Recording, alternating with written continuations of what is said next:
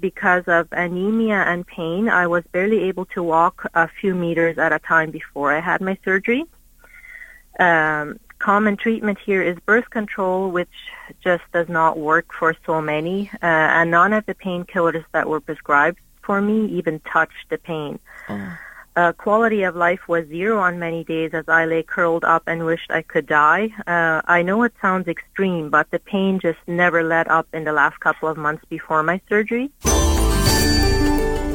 The word endometriosis is kind of foreign to me. I'm fairly thankful that I haven't had to deal with it, but that isn't the case for Elma Banman. It got so bad for her, she actually had to leave the country to get it taken care of.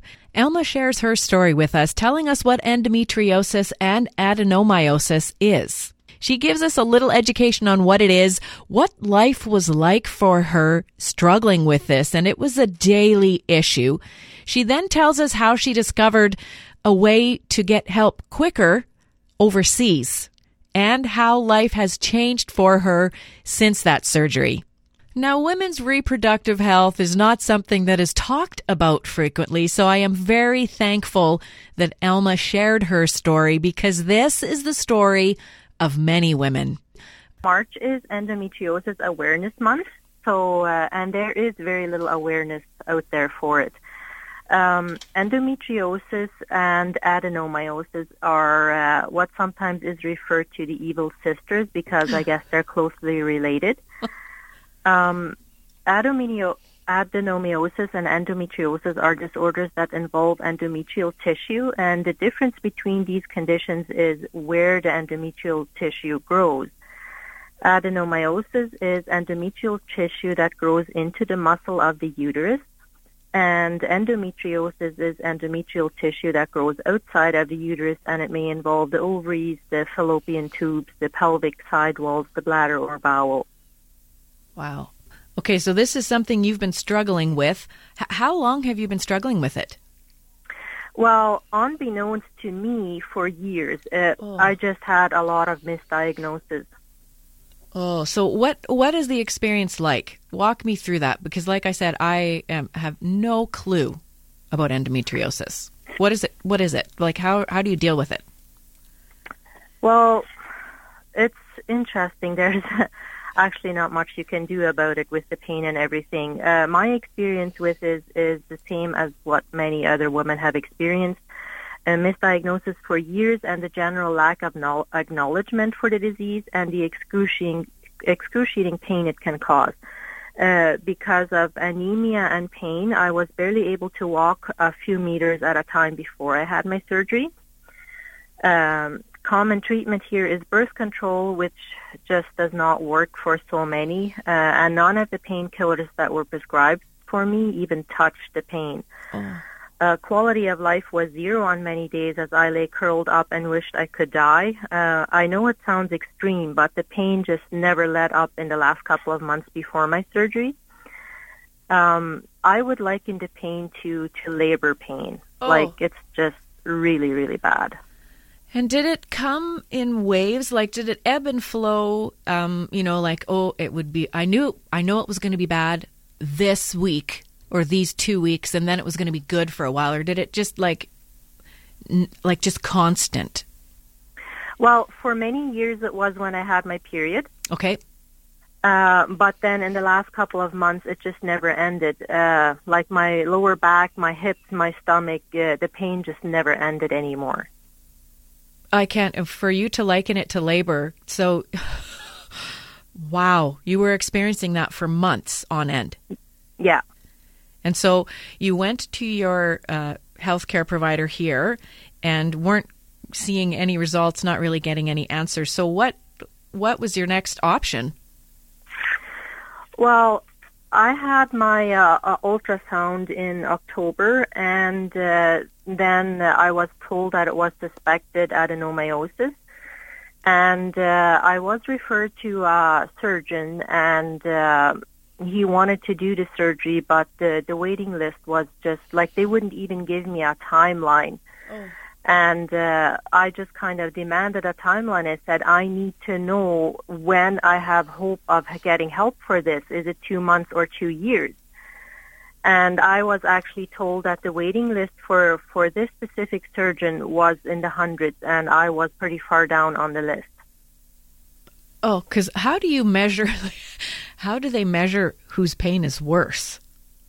Yeah, I don't know oh. how how they do that. I I really don't know. So, knowing that this surgery wasn't going to be taking place anytime soon, you took the next step, which was what? Well, the first step I did was uh, I looked around Facebook trying to find support groups hmm. for, for people suffering with it. And through there, I learned that there's many Canadians that uh, travel to Romania on a regular basis for for these types of surgeries. So the more I looked into it, and the more I realized if I didn't want to suffer for years while being on the waiting list, I uh, would have to travel for treatment. And the team uh, of doctors in Bucharest doing these surgeries are the absolute best. They have specific training to recognize the endometrial tissue and do excision on it. Wow. So you decided next step was to go to Romania to get this taken care of. Yes, and I contacted the doctor just before Christmas and he gave me uh, three surgery dates that I could choose from. They were all in February, so I chose the earliest, which was February 17th. Wow. I'm I'm impressed at the speed of with which that took place. So, did your doctor here have to provide details to the doctor there? Uh, no, you do not need a referral. Uh, all the doctor in Romania asked for if I had any type of test done here, and all I had was uh, ultrasound. And I forwarded that to him, and uh, yeah, it, it uh, said it uh, looked like I had uh, adenomyosis for sure. And uh, so yeah, I traveled out there, and uh, it turned out I did have severe adenomyosis might I ask how much that costs? Uh, the surgery itself um, ranges somewhere between three and a half to eight thousand dollars, depending uh, how much they have to do. Uh, mine was uh, six thousand dollars. The surgery itself. The surgery itself, never mind the flight and the recovery time. But they say you can't put uh, a price tag on health, and uh, yeah, I I just think I uh, it's worth every penny that it cost us. Because you didn't just ha- have the surgery and go home the next day, correct? What was your time in Romania like? How long were you there? Uh, we were there for 15 days. We arrived on February 13th, and then my surgery was on the 17th, and we left uh, on February 28th. So not a lot of time to tour around and see Romania, I guess. No, um, I think some people that ha- that are better on their feet before the surgery do some uh, some uh, sightseeing before the surgery, but I wasn't able to. Well, from what you said, you were pretty much incapacitated from this the last couple months before surgery, correct? I was, yes.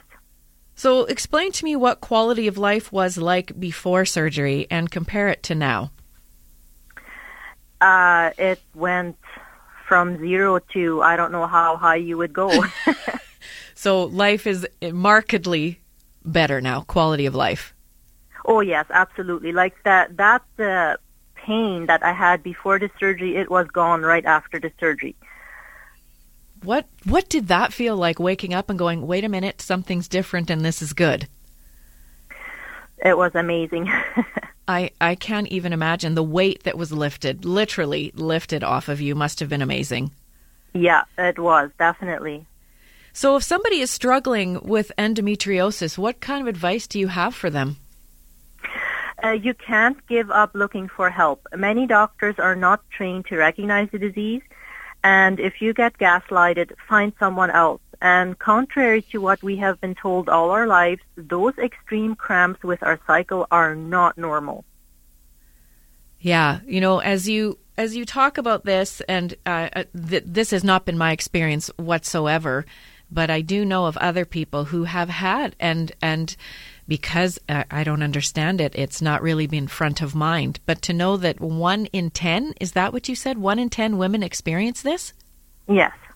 That is a whole lot of women struggling. Yes. And so don't ignore this pain and don't let your doctor ignore this pain, is what you're saying. That's right, yes. Because you've come out on the other side and you can say, this is good. Yes, absolutely.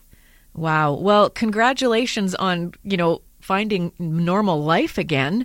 I'm sorry that you had to experience this unbelievable pain for such a long time and that you had to pay for it yourself.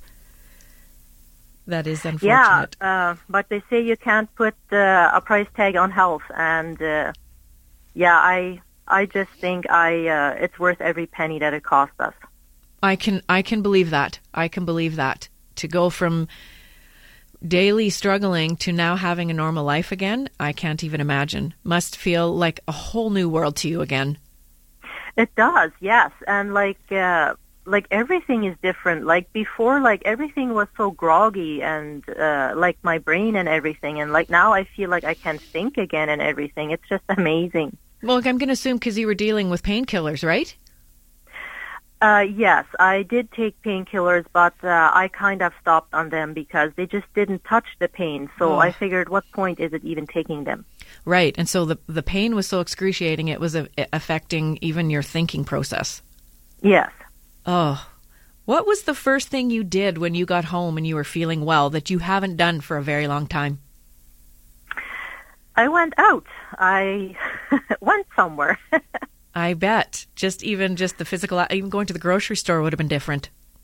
Yes, like uh, before I went to Romania for my surgery, if I did go grocery shopping, like uh, I wasn't able to go alone, somebody had to come with me. And then what I did was like uh, in the bigger stores like Superstore and Walmart, I used their scooters because I just couldn't, I didn't have the strength to walk in the stores.